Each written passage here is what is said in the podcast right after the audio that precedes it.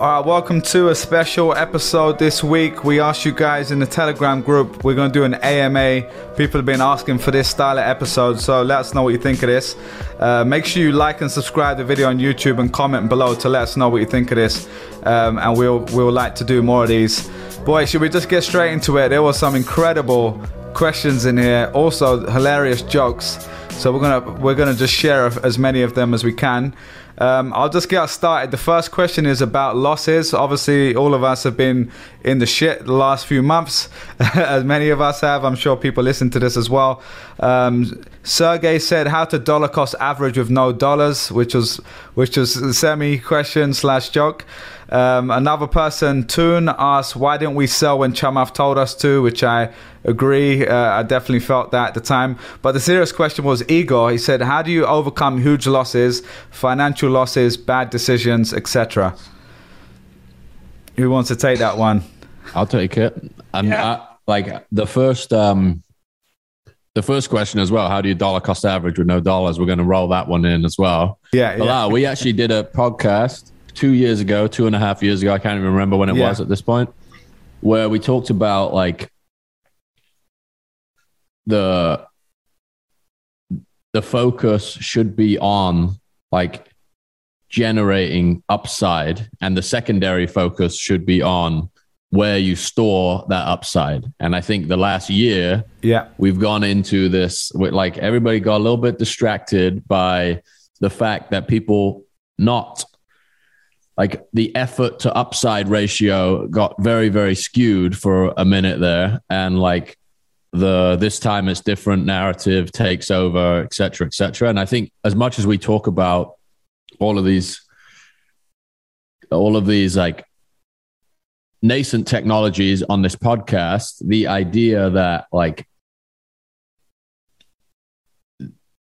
the idea that like your investment strategy in the in real time is your income generating activity that you depend upon is just like you're you're literally playing um like you're playing against like professional traders right? Like if you're if you're not just depositing money that you have no use for well, not you have no use for you've built the discipline to carve off and invest for long term versus like getting pulled into this behavior where like you're trying to actually generate an income from playing markets, which is so, so difficult, as we know, and as history proves to be true. And our friend Nick uh, Maggiulli was on talking about just keep buying a, a few episodes ago.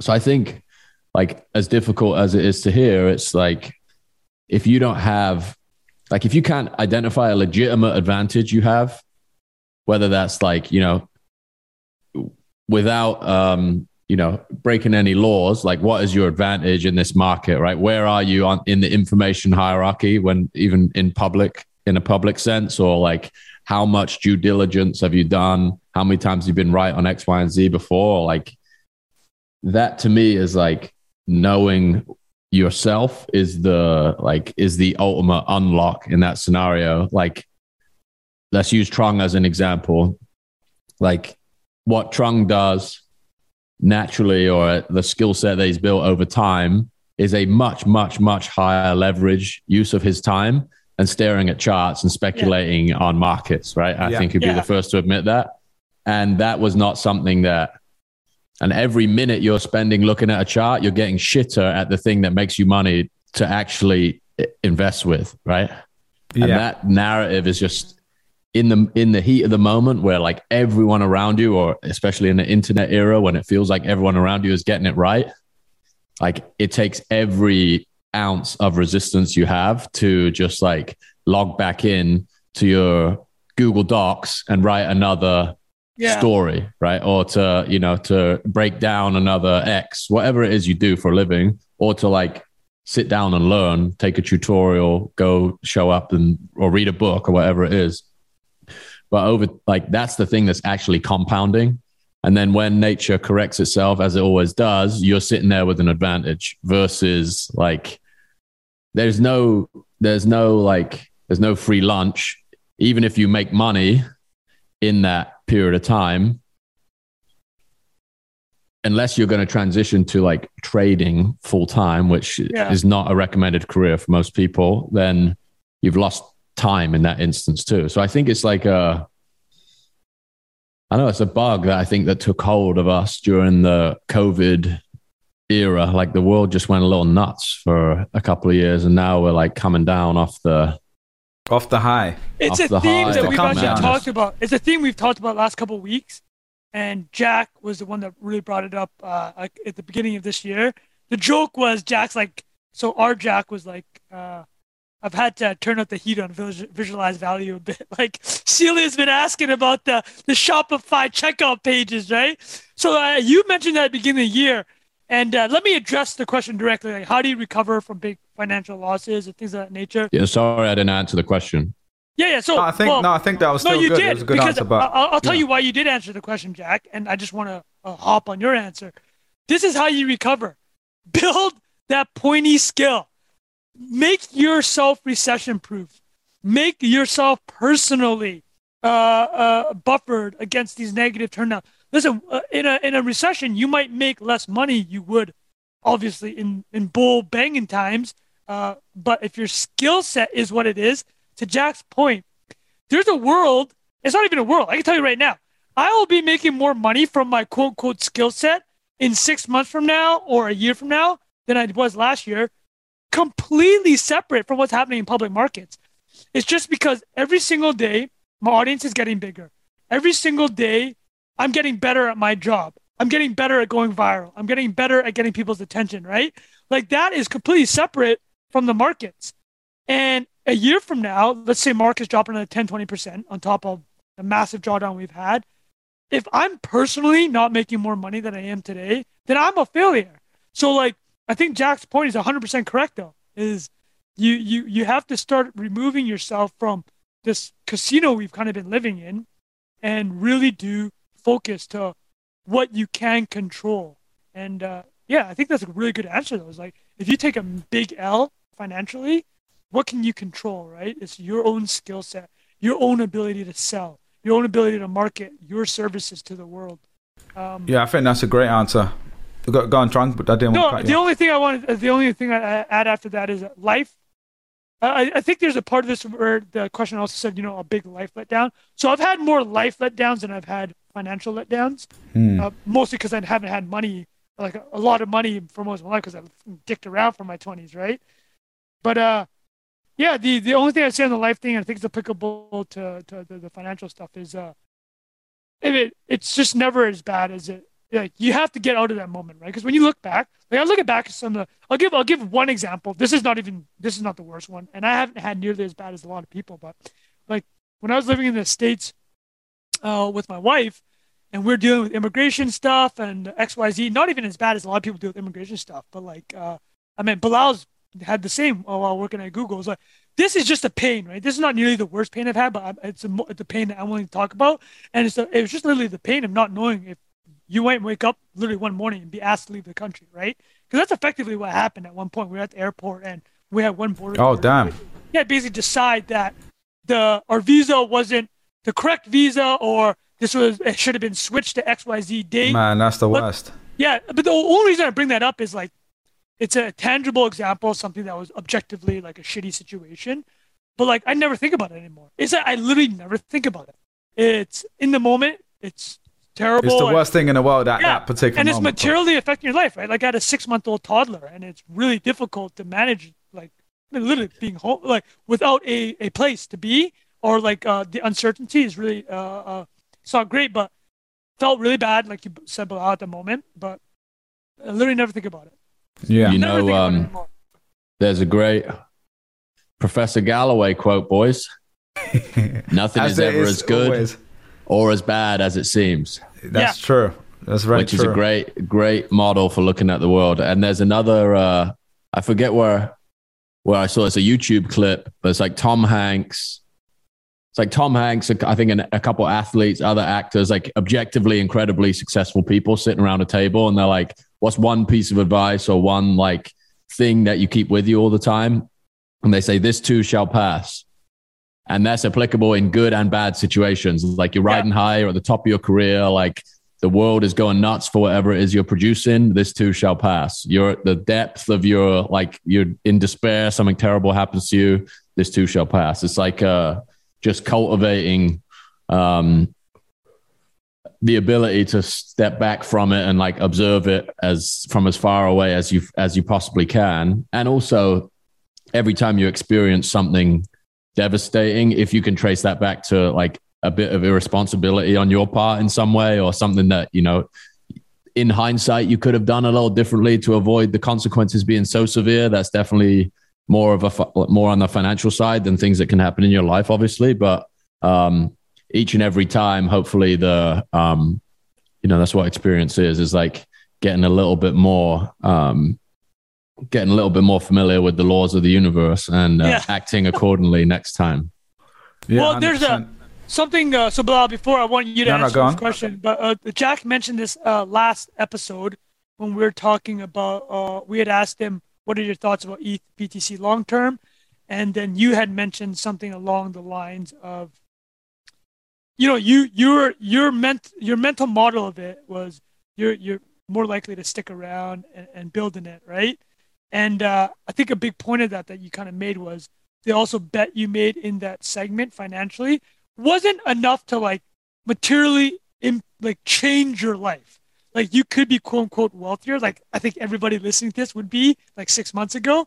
But like there's very few things that would actually materially change my day to day life today. If you gave me $50 million tomorrow, I'd probably be doing 90% of the same stuff I do. The other 10% might be a little bit more degen, mm, but like, yeah. I want to be on Twitter for two hours. I'm going to have to play with my kid. I'm going to probably do something to annoy my wife, but then uh, make up for it later in, in some capacity. now with more money to do that. But uh, yeah, like my day to day, Jack, you said yourself, it's like your day to day probably wouldn't change. Like the uh, uh, speaking specifically to like your crypto investments, but like even if there's a massive bag of money dropped in my lap tomorrow, I've gotten my life to a point where like I know what my day looks like, and I like that. Right? That's amazing. Well, that's that's a great like little uh, thought exercise to, to think through for a lot of people because the way you just described it there is like if you just drop a bunch of money in your bank account, what would you be doing differently? And if you can, obviously, most, for most people, you're not getting to that stage tomorrow, right? Like it's yeah. you you have a job, you have whatever that you can't just leave. But I think that's quite a nice like frame of reference to think through. Like even one of the questions we've got coming up is about where we live, and uh, and like as you guys know, in the last three four years, even before the pandemic, I was spending a lot of time abroad and we were traveling. And while I don't have kids, I'm trying to make the most of that because I know it's much harder in the future. And during that very flexible time, I wasn't maximizing income. Uh, but I but I kind of had to balance out like like you just said what are the things I want to do? What are the things I want to spend my time doing? Um, and like, you know, stuff that gives me energy essentially. And that was the basis of now what I've been doing since then. Um, obviously, there's always things you don't want to do, uh, right? But like, there's, if you can minimize that, that is kind of to me that's more that's worth more than money right? Like a lot of people yeah. who have 50 million dollars don't even have that. Like in fact i'd say majority of them don't because they don't get to do the things that they want to do a lot of the time because they have obligations with their company or whatever. Um, so that's a good frame of reference. Uh, to answer the question specifically as well um, how do you over- overcome huge losses financial losses bad life decisions? Um, jack what you said there the professor galloway quote or whoever's come up with that in the past you can apply that to yourself as well, uh, um, not just um, situations, but like yourself when you're normally not as good as what people think you are, and normally not as bad as people think you are. Like that's a similar wow. thing, but a slightly different frame, which is everyone's like, "Oh man, Jack, you're absolutely killing it." Like when I first met Jack, I was like, "Oh, you're killing it." When I spoke to Trung, I'm like, "Man, you're just smashing it." But I don't know all the things going on in your life that I don't get to see, right? And in your head, you're like, "Oh yeah, I'm just still trying to establish myself and and uh, whatever." And on the flip side, when you do something bad or something messes up, you lose your job, let's say. That is another one where, like, you might n- not have lost your job because you uh, did a terrible thing. It just might not be the right fit, or you're going to move on to something else. And so I think those are the sort of things where, when I've had those like ups and downs as well, you have to kind of zoom out and say, like, all right, I'm in my head. I'm overthinking this. I'm emotional right now. I'm overthinking it and that is the best thing. Like it's kind of cliche, but time really does heal a lot of the the bad things that have happened. Um, but honestly, the other part I will be honest about is sometimes it doesn't. Just time isn't enough. So those are the things where, like, really reflecting you know whether that's working right. with someone if it's a real serious thing you need to talk to a therapist or you know a friend or whatever. But even just like creating space for yourself is something i've done a lot more of since i've been self-employed because i value it is literally every morning i pretty much go for an hour like 30 to 60 minute walk. And um, i do listen to stuff sometimes like i'm listening to podcasts and music but like nowadays i'm trying to do that less as well because it's the only time i'm not taking stuff in and those times, or not recently, I've been going to the sauna again. It's the first time since COVID. Ooh.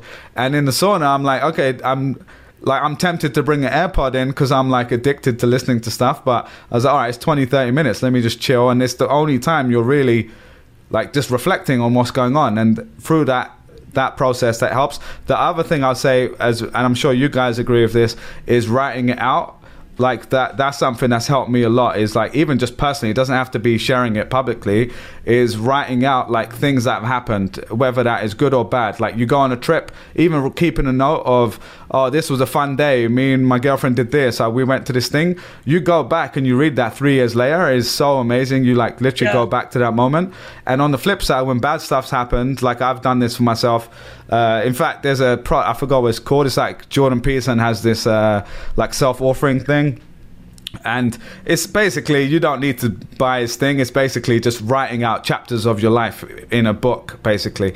And like writing that out like honestly i dealt with some stuff from my childhood which was like quite intense of like stuff at school and bullying and like bad bad stuff that happened racism and i had all these like ideas and stories in my head but until you write it on paper and you basically organize it you it puts it in an actual place. You basically think through writing.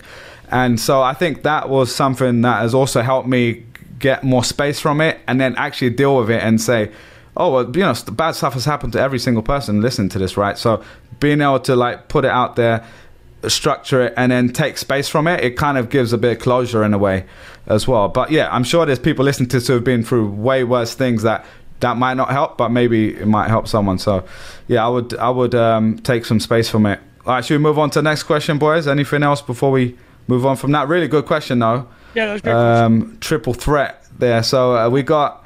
Uh, we kind of talked a little bit about this last week. So let me just see if there's. Uh, yeah, you, you, Pung asked, "Are you guys still hodling?" We answered that last week. Yeah. Uh, Viraj Shah says, "What are you invested in currently?" It's a kind of similar thing.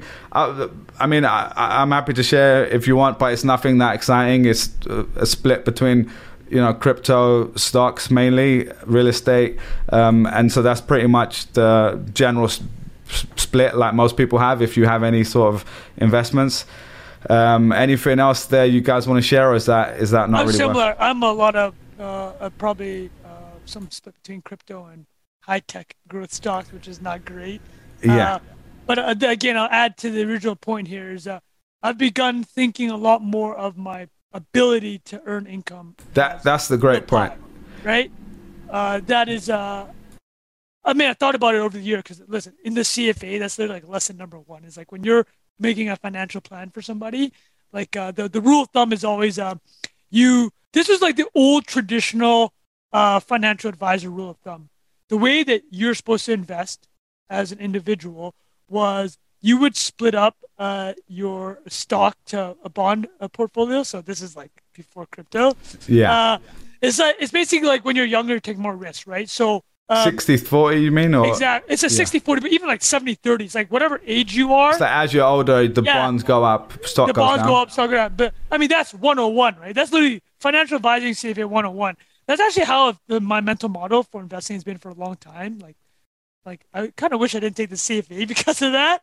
But uh, what it is now is like, and the but the biggest thing, which is always, and most people will know this, the number one source, and Jack talked about it, is uh, last week. He's like, if or just early this episode, if you're trying to make income from day trading, that is no bueno. But like, you really have to think about your personal capital, right, as the biggest chunk. Yeah, that's a great answer. So, so like to answer the, what are you invested in currently? If you were thinking of focus, it's yourself. Myself. Yeah, Trunty exactly. fan. Trunty fan. There it is. At Chung Respect, T man. Fan. I agree. I would double that as and say. Leveraged up. Yeah. That's well, true. Jack. Well, here it is, Jack. Let's uh, throw it to you because you are. I mean, you made a massive dent in the internet, becoming kind of one of the poster people of taking charge of their own life, right? And really, uh, maybe not the poster child, but you know what I mean. It's like you clearly came up quick. Yeah, good example either way. Yeah. Yeah. Yeah, you like the idea of.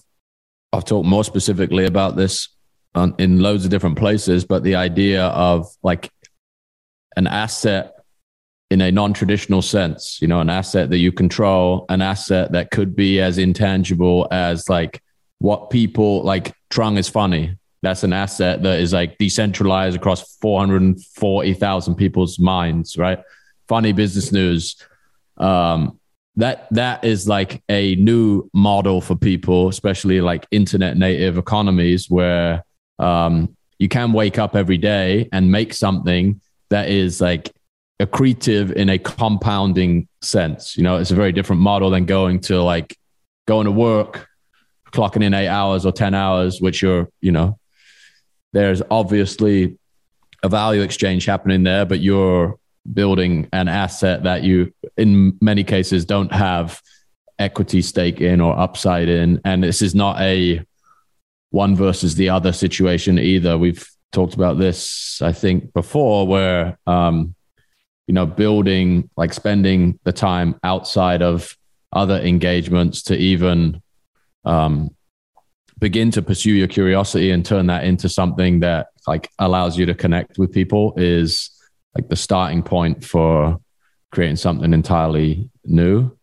Um, yeah, there's, there's, I think we could probably get to a point where we put together some good resources on this stuff. I like talking about this stuff a lot. I think we have like a good, uh, and we always bring up a different point every time we talk about it. But for most people, like this feels like a really interesting point in time where COVID, work from home, remote, great resignation, crypto, like everybody's a, a media company, all of these different converging trends and ideas are, I think, going to drastically change. You know, I'm, I don't imagine like a 401k is the like is as common as a vehicle for like financial independence as it is today in 10 20 30 years like the world is just getting more and more logarithmic as we have discussed Yeah. I, I hate this. Uh, let, let, let's pivot this actually this conversation. So, Jack, would you actually want to break down your portfolio before I kind of veer this? uh yeah um Not investment advice, but no no no definitely not investment advice a good amount of crypto uh yeah equities. Like we try and we work with a great uh tax planner. So we try and do all of the like maximum contributions on roth and all that kind of stuff. Who knows whether that'll turn out to be a good idea or not. And then uh a few angel investments which actually seem to be holding up all right. Uh, i made them over the last couple of years mostly in like circles where my competence was pretty Education. dialed. Yeah, education and some yeah internet businesses that felt to me like they had um you know had a good shot based on what I'd learned in my like experience growing a similar business, which I think is a solid place to evaluate something from versus you know being outside of an like investing in you know it's a Mungerism right? Like where you have a core competence and you can evaluate something with a bit of an edge. Remains to be seen how that edge will play out but um definitely a, f- a few hopeful for yeah they're like lottery payouts those guys right? It's like it's either zero or it's a thousand x. That's Yeah. really your your outcome. Yeah, I'm uh well here the the other thing I'll add to this is uh I think we're we're definitely all young enough to still be taking these shots, right? Like that's the thing is uh the the one thing I would say to answer that question more broadly is man, if you're young, this is my lesson. I don't have any regrets. I did stuff that maybe I shouldn't have done, but I don't have Yeah. regrets. if you're a youngin, get at it. Like yeah you know, like don't wait till 35 to start your Twitter and shit posting. Start that now. yeah, Get that's on great, that, yeah. great- yeah, Man, yeah, like- that's true. Listen, I I sped run the audience building, but it would be stupid right now because I did clearly have the temperament for it if I just started a decade ago. Um, so if you're young, you don't have a ton of responsibilities, start taking shots. Like it's just and, and start doing stuff that'll compound. Um, yeah, I think another frame on it is like for you, Trung, is like as long like I think people tend to think about this as like I want to leverage this into like a product style business or like really separate my time and income, which is one way to do it. But it's also like there are probably 50 publications in the world that would hire you without even talking to you right now, you know? Like it creates optionality in, in a lot of different yeah. ways. I don't think like, you know, you don't necessarily go and have to try and start the next Facebook, which I've been talking about for years and years is like, you know, people think that to create like an internet business is to like have to create this monolithic monopoly tech platform. It's like you're going to lose a thousand, like 999 times out of a thousand versus like just increasing the surface area of people that see what you, how you think, what like the type of work you can produce. That can lead to all sorts of like interesting different uh, outcomes. And I think being being close to it and seeing people like you know the trungs of the world might th- you might feel like oh, I'm way I'm so far behind that that I shouldn't even get started. But the reality is like if you can meet half a dozen people that like that can drastically change the trajectory of your life, like ridiculously so. Uh, yeah. All of the like real like all of the real incredible connections that I've made are happened way way earlier in my journey and um, still true now like and i don't know what i would attribute that to but i'm just saying like putting yourself out there initially and like just having the enthusiasm to show up every day like the people who are starting out around the same time or the people that see you doing it when like you're providing something that they needed or they're interested in just the, the like the butterfly effects of doing that are are really profound. So yeah, Trung just echoing Trung's advice, like get at it. Get at it. Uh, I'm just going to answer with to build on what you said and answer the next question, which was related to this anyway. Matt O'Brien asks, "What actions are you taking to insulate yourself from the impend- from the impending recession?" Damn, Very that's similar. dark, Matt. That's dark, Matt. Matt. Matt Legend as well. Um, yeah, so he yeah, uh, uh, basically, what you guys are talking about is answering that already, and I'll just add my experience from doing that in a different way to you guys because, as you guys know, I'm not as like public with like I, have yeah. used to tweet a little while ago, and I've stopped for last year basically because uh, I should be, uh, I should dedicate time to doing that. But you know what I'm like when I do it, I'm like I'm all in.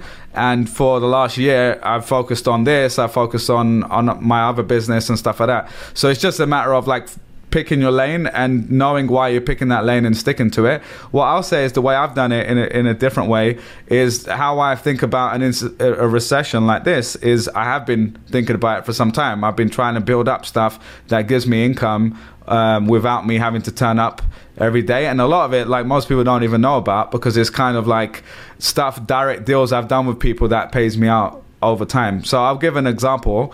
Um, when I first uh, left my last job, which was three, four years ago, I didn't have any income for a few months and I looked at my skills and it kind of goes to what you said earlier, which is, you know, you'd still need to build a skill set in the first place, right? And I had a few different skills like on the business uh, development side, partnerships, marketing, whatever. But the one that was just very easily monetizable was this digital marketing stuff that I'd done for a long time.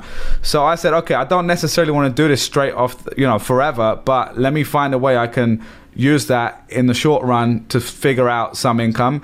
And now there's literally things that hit is it 15 today? Something that's going to hit tomorrow um, when this comes out. Actually, is funnily enough, which I I pitched this maybe two years ago to people, and and I basically went and created relationships with companies that didn't have marketing teams, and I said to them, "Hey, I saw you've got this product." Uh, do you need help with marketing? And this, this is my background. They're like, hey, no, we're like engineers. We don't really care about that, or we don't really have the time and energy for it. So then, I, the second pitch was, cool. What what if I did it for you? And um, like even if you don't want to pay me for that, I can just do a revenue share. So it's essentially affiliates, right? But like they didn't have an affiliate program. So what I did with a few of them, uh, mostly like SaaS companies, like small little tools, I created an agreement with them and they found a way to track this all. And i spent my own money to drive traffic to them.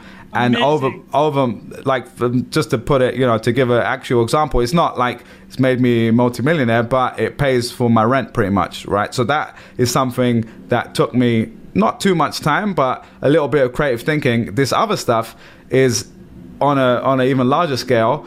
Um, but again it won't last forever but it's something that i pitched a long time ago and now I can still focus my efforts on all the things I'm doing, and on the side, some of those things will pay dividends essentially. And it's just a completely random thing. Like I didn't even have a big plan to do it. It just in the moment I thought, well, why they've got a problem I can help them with. Uh, how do I find a way that everyone agrees on the value exchange? So anyway, that's just one other example. Is thinking a little bit more outside the box of first of all developing the skill, and then two how you can bring it to more people. Um, so that's kind of how how I've been thinking about it.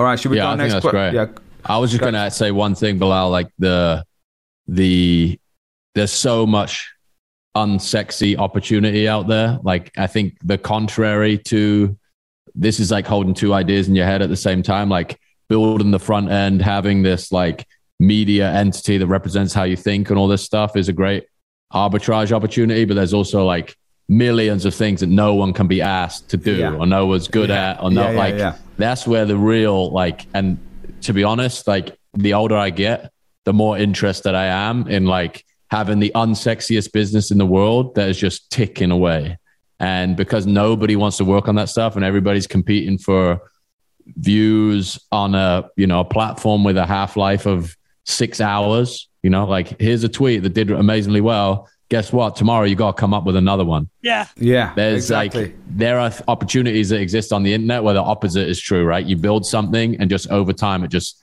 grows and grows and grows and grows and grows. And um, you know, that's a whole nother episode to get into what those things are. But um it is that's a great like, point. Yeah. There's great, there's great like upside in just digging through the stuff that is so like unsexy because Yeah. you just know nobody's doing it because it's just That's it's not that's- cool. That to me, actually so- sounds like yeah. an episode you guys should do, or we should do in, in July. Yeah, yeah, yeah. We should. Get the ten, like, and get maybe we'll hit it. I know we, I know you specifically, Jack. I have a lot of friends in that space.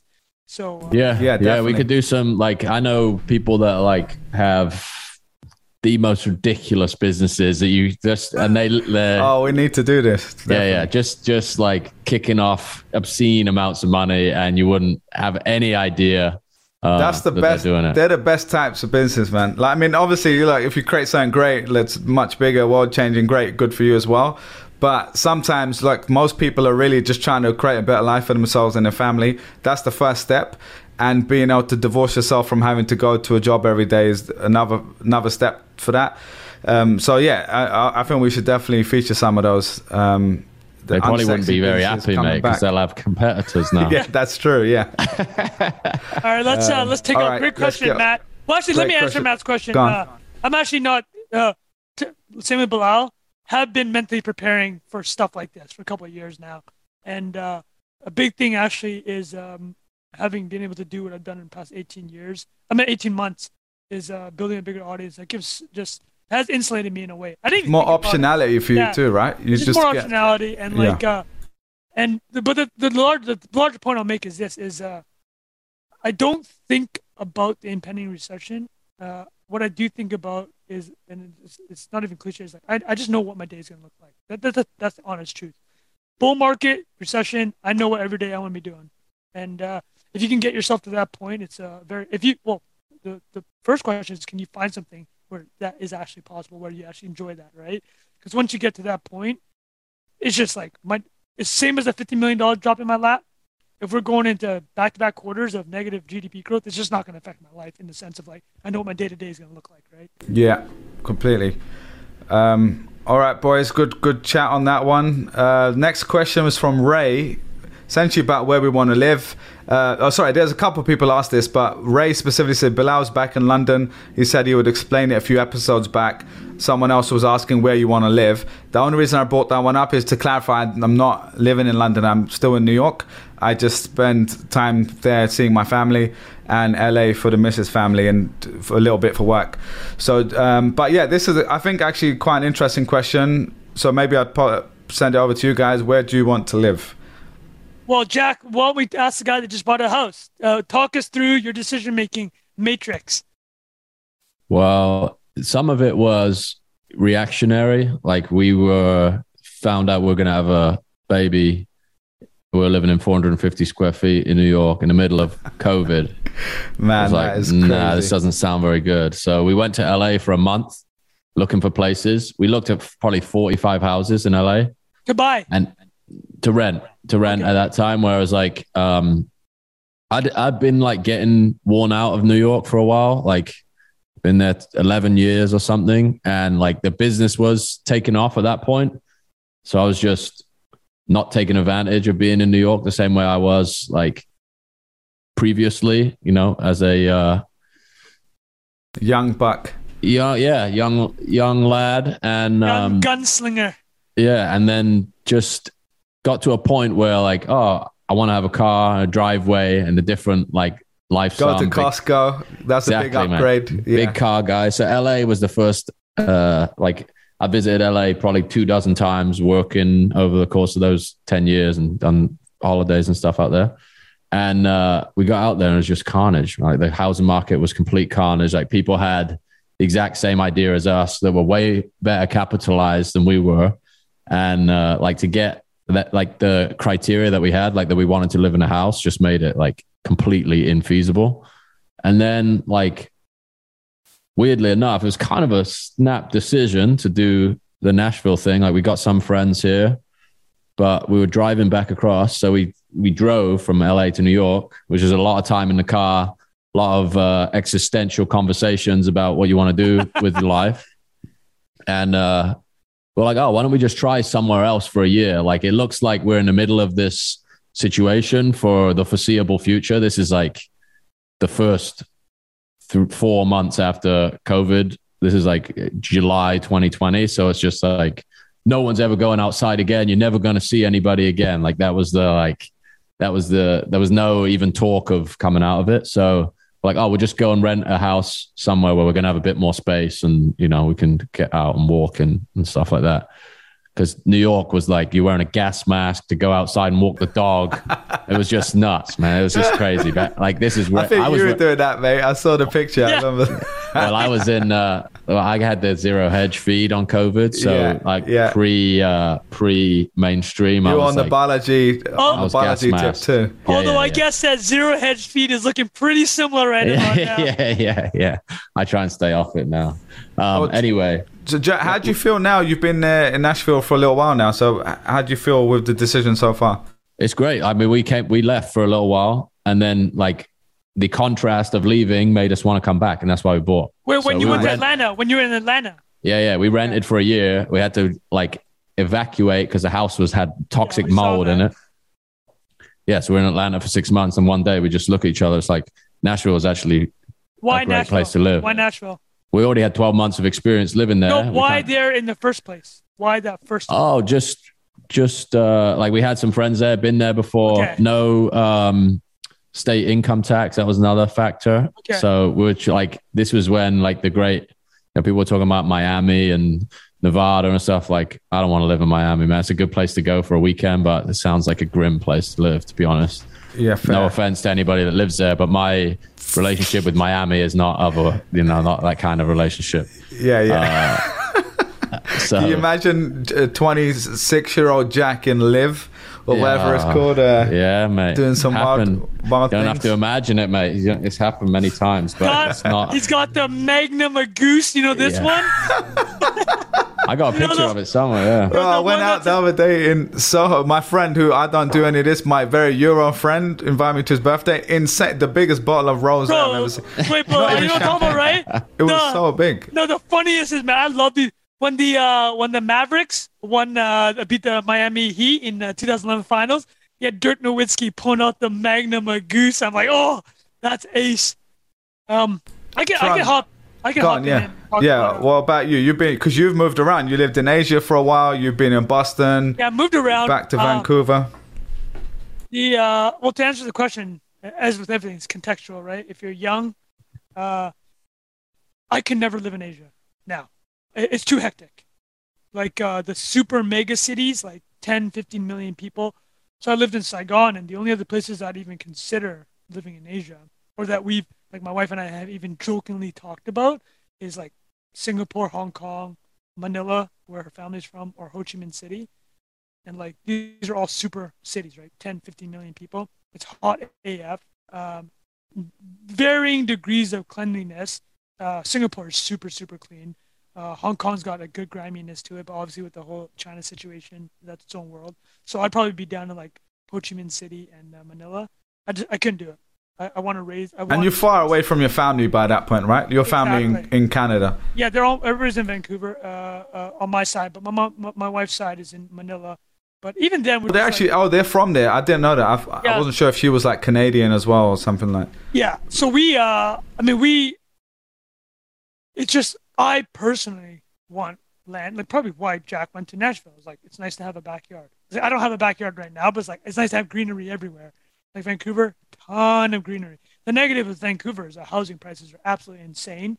But the way I've been able to square the circle is internet native businesses, right? It's like I work for the internet, which uh, which helps, uh, and I think would be the largest takeaway I have for this. So, to answer the question directly, how do you choose where to live? Uh, different with your age group, totally different when you're married with a kid. You will want space. It's just like it's inevitable. You're gonna want space. Uh, you start thinking about school uh, for the kid and like the neighborhood you want to be in. So all this like cliche stuff that you probably read about, but don't even spend a second on when you're younger. But um, dude, like I the old every single day, the older I get, it's just like I'm, uh, and I I thought I thought very cynically about it too, actually. So we're up in the Pacific Northwest now. I literally just like a year ago looked at the map and I'm just like, oh, there's like very few places in the world that are protected from the insanity of what's going around around the world, right? Like so, Europe obviously is super close to North Africa and the Middle East, and that region is not super stable. And then you kind of have Russia, uh, uh, that situation that's going on. Obviously, Europe's a big continent, but the whole point is that those places are still kind of on your doorstep, right? And then Canada has always been quite secluded. This is like a benefit, and if you want to use the word like, uh, uh, uh what's that word? Is um, it's not benefit, but like uh, uh, the idea that you kind of have these positives, right? Uh, kind of built in is uh, Canada is there. It makes us a little bit oblivious, a lot of the citizens, but uh, I think I've been global enough to understand what's going on in the world. But like Vancouver, BC, look at the map. I'm gonna pull it up for the watchers here. It's like there's not much like like the biggest danger for Vancouver, BC is the 9.5 Richter earthquake that hasn't happened yet. Uh, and otherwise, if you're looking at places where if the apocalypse is happening, we have fresh water, we have hydropower, we have a lot of like uh, uh, resources and forestry. Uh, Sounds so, like you've been reading Zero Hedge here, Trung. Yeah, but but this but this is how I've been thinking about it. Right? Is like if you're actually thinking about the world falling apart, is like there are worse places to be uh, than Vancouver, BC on the map here. Let me pull it up. Uh, just uh, how I visually thought about it. Uh, yeah. So this is how I like. I, this is how I zero hedged it to Jack's point. Here we go. So if you actually look at the situation here, so people always talk about United States being basically a large island, which is why uh, it always militarily the United States is like impregnable. We have uh, Canada in the north, uh, a small border, uh, not a huge border with Mexico, but it's a big border, but like it's a manageable border despite what we're hearing. Like they're not sending a massive army up from the south, right? They have in the past. That was in the 19th century, but uh, that was before America. We got to squeeze in a fun fact fan here for yeah. you guys. Student of history, man. These are the things yeah, that plague people that uh, study history, yeah. right? well, actually, the Mexico, uh, the Mexico-U.S. War of the 1840s, 1850s is actually super interesting. But uh, anyways, look at BC here. So I'm right here. Like what like what is the threat here? Alaska could get a little brave, yeah, man. Right? You know what I mean? Alaska get a little bit brave. So that actually kind of played into it. It's like there's that the greenery is a big part. I want the greenery. It's very important to me. I want a little bit more space. Uh, and being able to work on the internet is a is a big benefit. Uh, where you can actually choose to live in BC because the local job market's not great. So my final lesson is this: because of remote work, I understand that there's fluctuations between how flexible certain companies are, how individuals are able to pull it off. Also, with the privilege of having different passports, I had the privilege of being born in Canada because my parents were Vietnamese refugees here. So I won that lottery, fully acknowledge that. Having said that, Uh, Jack is another example, internet first uh, entrepreneur native. If you can do that, start you, you, the, the optionality of where you can live opens quite a bit. And I think Jack kind of actually t- talked about it uh, when he was explaining when they made the decision to leave New York. If you have that situation, start opening the lens up about where you can live because I think you'll find a lot of interesting places. Yeah. Balaji's writing a book about it, isn't he? The Network oh, yeah, State. The Network State. Coming soon. All right, I'll, I'll quickly answer my one as well because mine is uh, even though Vancouver is obviously a massive uh, city in its own way as well. I'm obviously in New York. Jack's lived here. Uh, and I'm still here. It's obviously one of the most expensive places in the world to live, and you can't. I, you know, you know how I think. I'm definitely weighing up the pros and cons all the time. Like, does it still make sense to be here? I've been here for nine years now. Um, I, I will say for me personally, I mean, I also don't have kids yet. Um, so that might change maybe in the future um, how I think about this. But even for now, the plan is probably still to be here. Um, but yeah, so for me, I grew up in London, massive city. Always loved the, the kind of craziness of, craziness of cities, but I lived in you know like suburbs, so it wasn't like I'm like walk outside in the middle of Manhattan until many years later but that kind of like the craziness of a city and the diversity you get and the diversity of experiences and all that fun stuff is something I really rank really highly at the moment. And again, 10 years from now, that might change. Uh, so that's kind of one of the reasons I still live here. I will say moving to Brooklyn has been a massive change. It feels like a completely different life. Uh, so you know, before I lived in the West Village and East Village in downtown Manhattan for seven years, the like literally adult playground, right? Like you walk downstairs and everything you want is there. You don't need. I never took a train. I walked around everywhere. Took a bike. Incredible lifestyle. Very expensive, but just great for being single in the city, basically. Now it's very different. Now I like wanted more space, so I live right next to a massive, beautiful park five minutes away.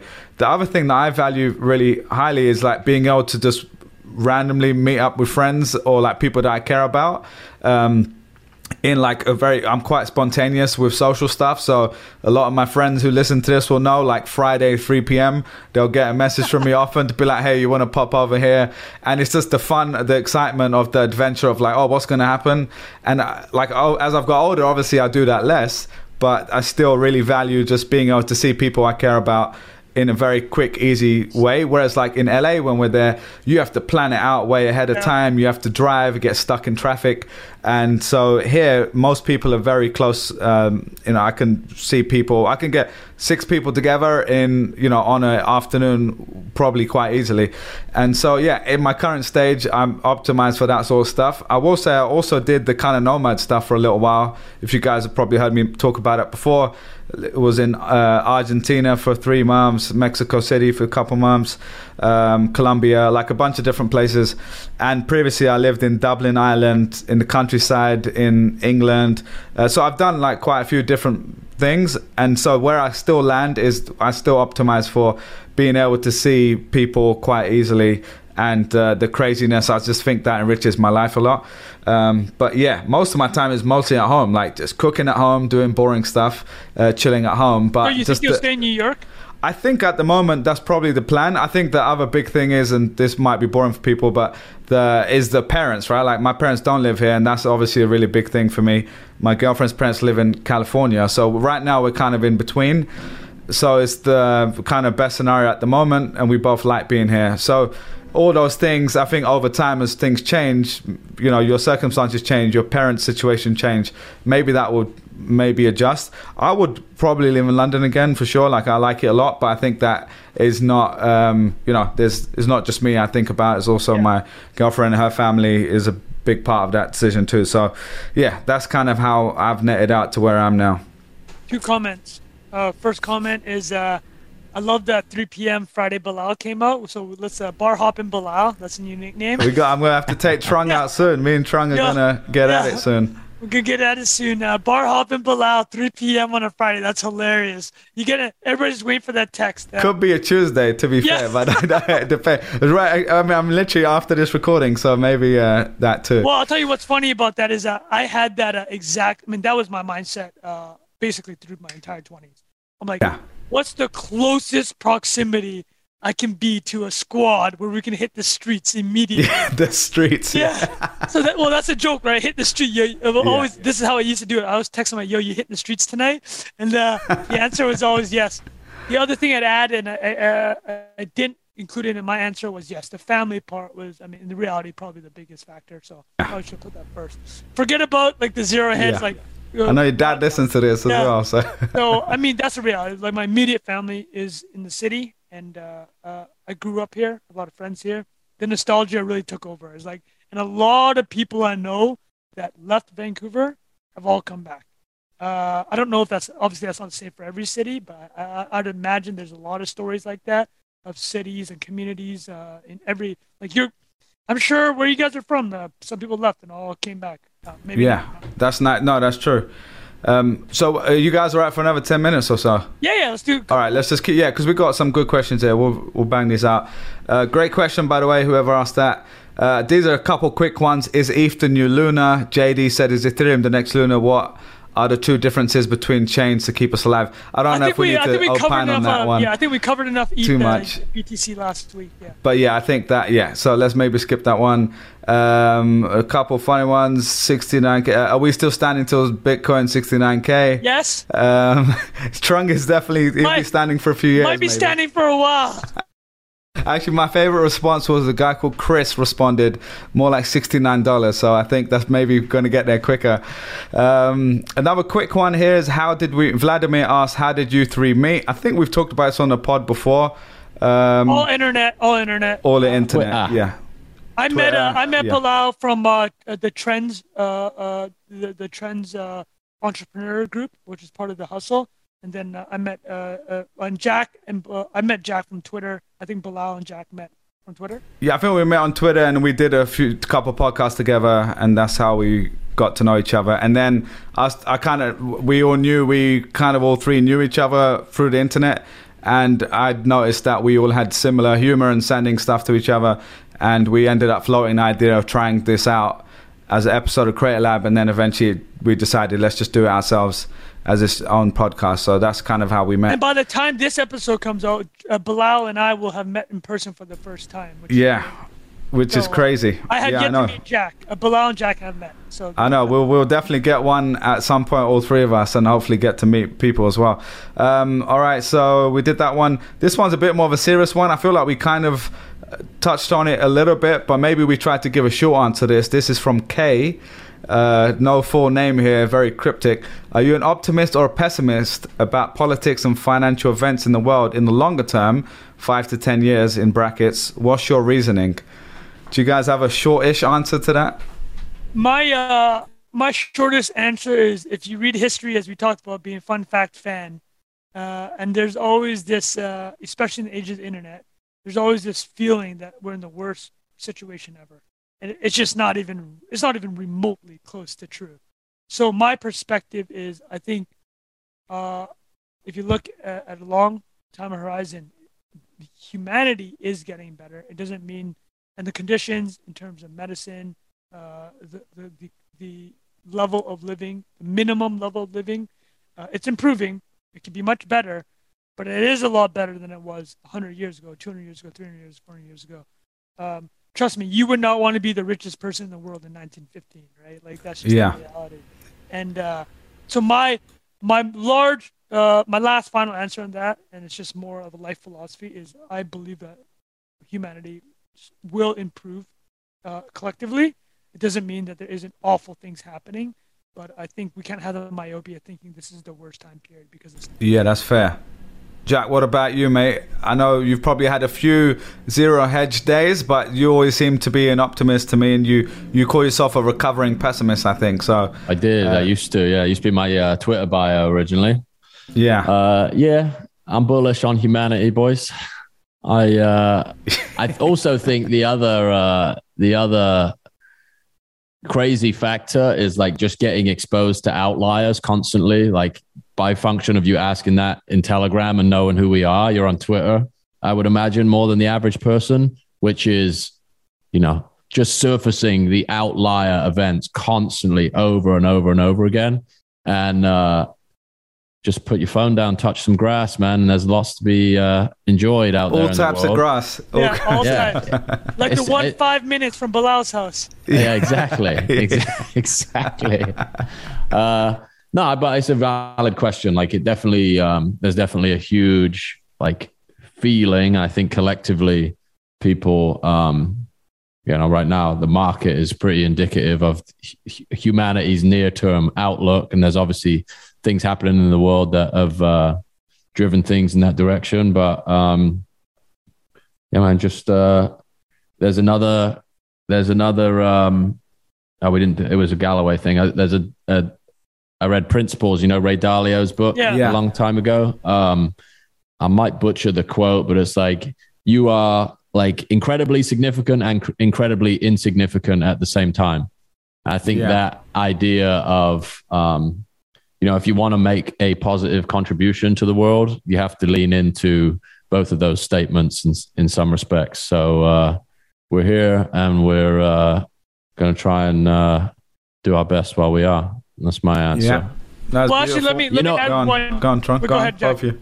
I was just going to finish with one thing. Like one thing I listened to recently that um, I think uh, I would recommend if you're in that current state is I think it's Naval. Um, I forget the name of the guy he's interviewing, but it's basically about knowledge is the unlock, right? Like as humans, the thing that we are unable to see is like the things that knowledge unlocks in the future. Like everything around us is a product of like a discovery that happens and then is popularized.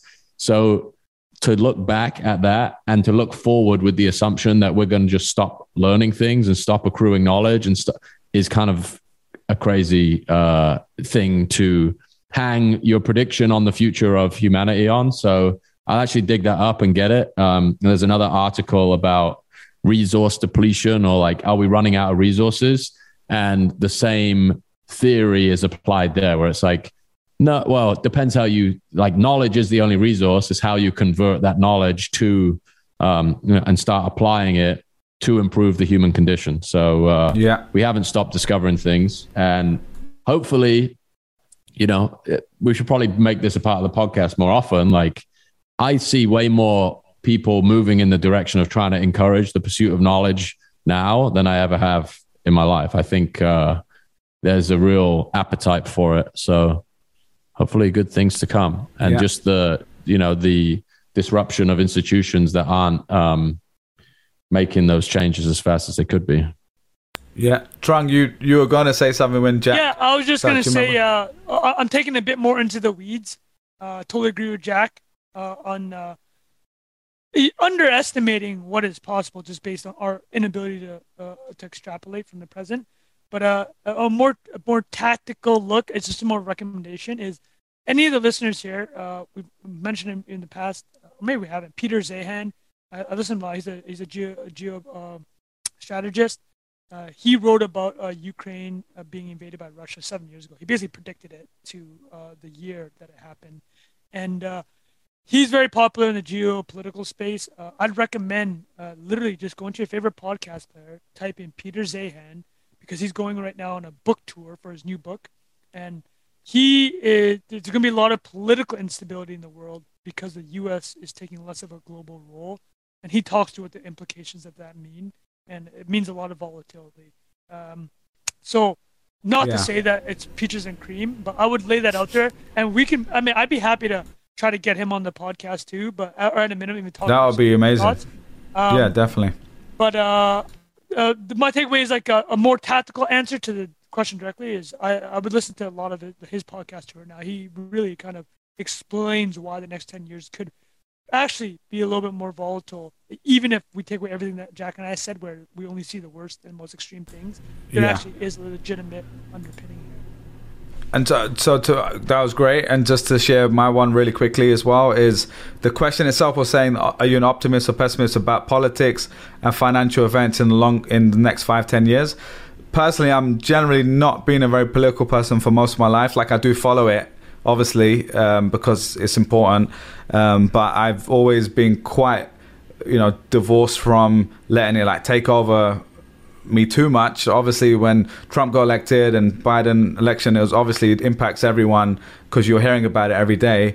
Uh, but if I'm honest, and uh, some people will be annoyed at me saying this, that my personally my day to day life hasn't changed much in the last eight, ten years with both presidents. Of course, I know there's lots of people that are impacted by both of their policies in positive and negative ways. So I'm not saying politics doesn't change anything. I'm saying personally, for me as N of one, I, I haven't. I literally, if you ask me to guess without knowing the experiences, I wouldn't know the difference, except for the craziness of you know, like reading the crazy stuff that Trump's saying and all that sort of well, stuff. Well, I'll, I'll, tell you that though. Like, you bring up a good point.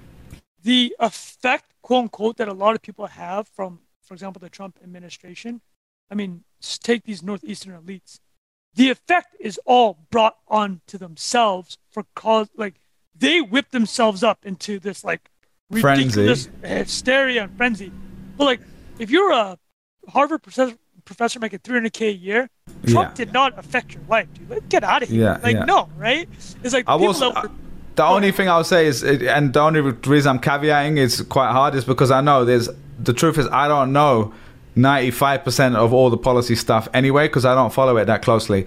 I, even when we're talking about you know the the recent stuff. We don't want to go down that um, rabbit hole, but like the stuff that's impacting people's reproductive life, abortion, like no, all that stuff. of course, stuff. Right? Of course, that stuff yeah. is going to impact. If you directly want to have an abortion, you can't do that. Of course, that impacts you, and that is politics. But I'm saying, for me personally, that that isn't something I've had to think about as much. Um, so it's again to cl- clarify. I think politics obviously impacts my life. I'm just saying it's a huge privilege for us to live in a place I think that's a larger point, right? Yeah. We have we are absolutely in positions where, and I mentioned earlier, like my I won personally the geographic lottery by being born in Canada. Yeah, exactly. Completely. All of right? us have our own versions of that. Yeah. Yeah, exactly. So, but what I would say is this: is the the, uh, uh, the I would just uh, uh, pin your point with this is yes, politics affects our lives. There's no question about it. And yes, politicians do awful things on both sides of the aisle in Canada or in, uh, in America, as we've t- spoken about. But I think the other part that is really important to recognize is the entire political industrial complex and the media complex that is married and tied to it. Red pill segment. They, no, they just want you outraged all the time, uh, constantly yeah. outraged, right? Completely. Like, it, it's just an unhealthy situation to be in. And I'll bring it back to our initial point in this entire chat. What can you control? What can yeah. you get good at? What can you build? What skills can you do? Because at the end of the day, you can control that a lot more than a Supreme Court decision, right? You can control your ability to take care of your family, to bring value to the world. So just focus on that. That's what I would say yeah. to Bilal's political point. Is like even that's kind of what I was gonna say as well. Yeah, is, it's is, like I mean, you're not being ignorant. You're just like I want to control what I control. It's I'm like there's a spend... certain amount of time, like in like uh, in exactly. the day, and energy and mental space I have, and I you have to. You can't dedicate it to being outraged all the time. Exactly. So that's kind of how, and that's kind of what I was going to say is that like all that stuff, of course, is important, and even the financial side, I'd say I'd probably over-indexed on in the last year or two more than I probably should have.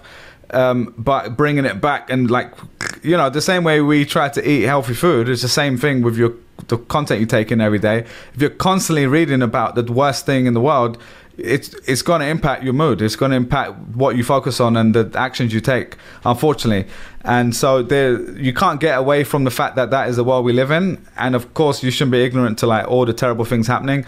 But also, like you said, like what can you actually control yourself is that's what I try to focus on as well. So the the long uh, the short answer is to the to my long-ish answer is that I'm overall an optimist about general humanity. But but yeah, in the short like I'd say in the next five years, do I think we're going to be in a recession and have really bad turmoil? Of course, because we've had 12 years of crazy good times, and we there's it's a natural flushing of the system that you have booms and busts. So that yeah, I, I'm not exactly optimistic about that side, but I'm optimistic about me and other people having the most control they've ever had. If you are lucky enough to live in a place like this or have uh, access to the internet, all the things that we have talked about on this show. And, and if you don't, there's still plenty of things you do have in your control, and that's all you can really focus on. Do you know what I mean? So, um, yeah, that is the answer to that one. Just to wrap it up, boys, I think, unless you had anything else before we wrap up that Yeah, question. Do, you have, do, do we have any last questions that are less uh, less heavy? Yeah, I was gonna say let's finish off on a nice one. Um, the all-in ones probably. Uh, someone said, "Give us your thoughts on Let's all do the in." actually. Let's do the all-in one. That's a fun. Yeah, okay. So the question was from Antonio. Give us your thoughts on uh, on the All In podcast. I don't care for it. They came off as know-it-alls with horrible takes. Any takers here? I like it. You know, we uh, we always joke that uh, uh, that's uh, that's the podcast we kind of look up to. But I mean, that that's not actually what we how we think about it. But I think it's a great podcast. I think uh, Yeah, they are all super accomplished in their fields, and uh, you you do not leave there without learning something. Uh, uh, and I, I get the instinct that you may not like the individual personalities. I personally like the four of them, I like the interactions. Um, and my takeaway is I do listen to that podcast whenever it comes out. I look Yeah. forward to it, and uh, I think Jason, who is uh, the, the the you know the captain of that, he's the one that kind of put it together. And yeah. He's the host. Yeah, I will say he's done an incredible job with that, and the growth of it is undeniable. Like to hit. yeah. I mean, it's the top. It's the top tech podcast for sure. Yeah, Uh, one of the top business they'll hit it. ones. I, if you don't if you don't like the personalities and the banter, you know, I don't know what to tell you, but you learn something every time you listen to it. I can see though why, and I agree because I listen to it and I like it. But there is a there's this like Silicon Valley style of discussion that happens that has been happening for some time. That I feel like a lot of people, if you if you're used to it, you kind of accept it. But when you come from outside of that, like I've played it with my girlfriend a few times, and she like she's tried to listen, it just doesn't like hit for her as much because she just she. And also, it's four guys, right? Like she's a girl, so sometimes it's harder. Really loaded, like they're really rich. Yeah, yeah, and like for example, when Chamath is talking about like it's kind of a joke, but he's talking about his five thousand dollar sweater or the crazy wine. Like I don't mind because it's kind of funny to me, but I can see why if you don't know his the joke, if you don't get the joke or you're not like you don't know them enough, it would come across as a little annoying. Uh, but yeah, overall, obviously a great podcast. It's probably one of the inspirations for us starting this for sure. Uh, Jack, what about you, mate? I listened to it when it first started for religiously. I thought it was good. I just uh, I just tailed off. Listen, I, my podcast consumption is pretty much Yeah, zero. The only podcasting I'm doing is recording this one right now. love Oh, it, man. But, uh, love but it's I mean it's pretty it's like a bigger commentary on it is just like the ability for people that have um you know for you to get the perspective of people that have done things that you probably haven't done just podcasting as a medium in general is kind of wild and, it's uh, amazing to have the access to just hearing that I mean, conversation, which totally, would right? normally be in a poker table in Chamath's house, like or whatever.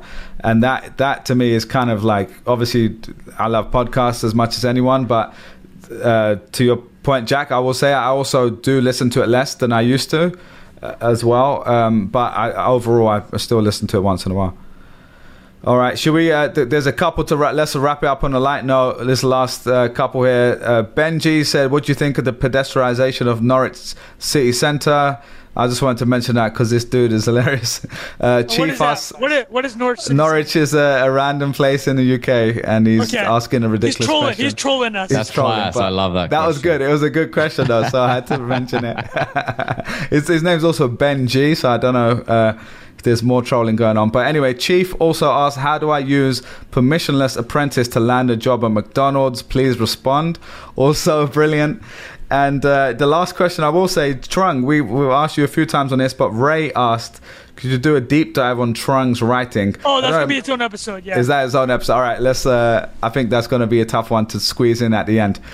Um, all right, but I think this was. I really enjoyed this. This was really, really fun. yeah, so, we're um, this. We, we said it recently. we might have to do this like once a month or something because Well, the is, uh, the one we did last time, the building versus betting. I mean, That that, was good. organically, that was. Uh, I mean, that was great. So yeah, that we came out really. Yeah. That came out really well. Yeah, I think the flow of it is really cool. Uh, yeah, and uh, as you guys can see, we're trying out a few different formats.